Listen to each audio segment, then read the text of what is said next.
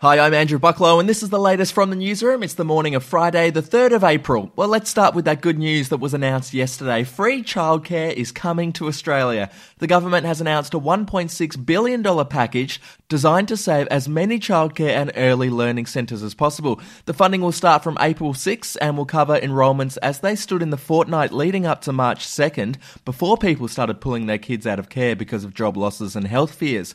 While we're on the topic of money, it's been decided that NRL players will give up five months of pay if the NRL competition doesn't return in 2020. League bosses and the NRL Players Association reached an agreement last night, which will see the players taking a 71% pay cut for the remainder of the year.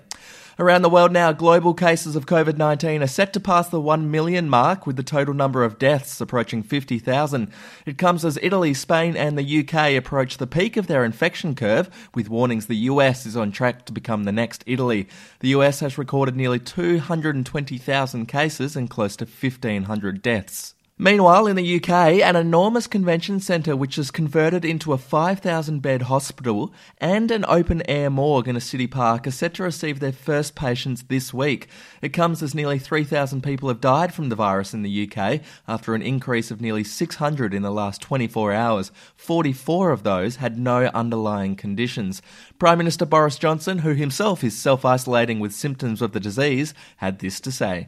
If we can follow the program that we're currently set upon, if we can comply with the measures that we've embarked on together, then I've absolutely no doubt that we will begin to start to push those numbers down.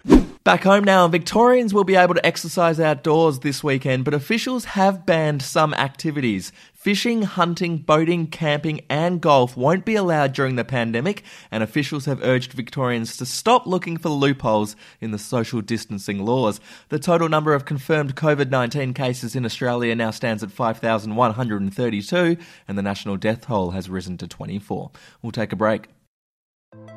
Hey, I'm Felicity Harley and I host Healthyish, where we chat to experts, influencers, and people in the know from around the globe to arm you with the knowledge to make healthier decisions for your mind, body, and soul. I think if we're going to be focusing on health, like sleep is probably the biggest component Oh, of that. I, I think sleep is the cornerstone. like choose the harder option because I've never woken up and gone, I regret that run that I went at 4 a.m. I've never done that. Search for Healthyish and Extra Healthyish wherever you get your podcasts.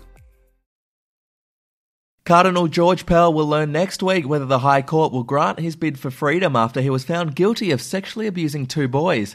As he waits for the decision, two separate men have decided to speak out about the abuse they allege they received at Pell's hands. One of the men, Bernie, whose surname has been withheld, is now 53 years old and he spoke to ABC's Revelation program. Have a listen.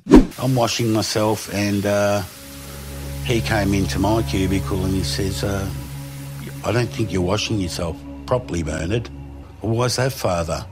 You need to do this, and lathered his hands, and next before I know it, he's uh, soaping my genitals.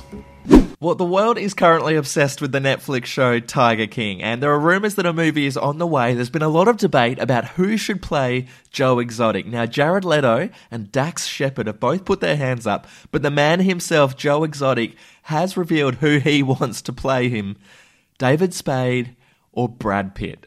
I mean, David Spade I can see because of Joe Dirt, obviously, but Brad Pitt, I mean, what planet is this guy on?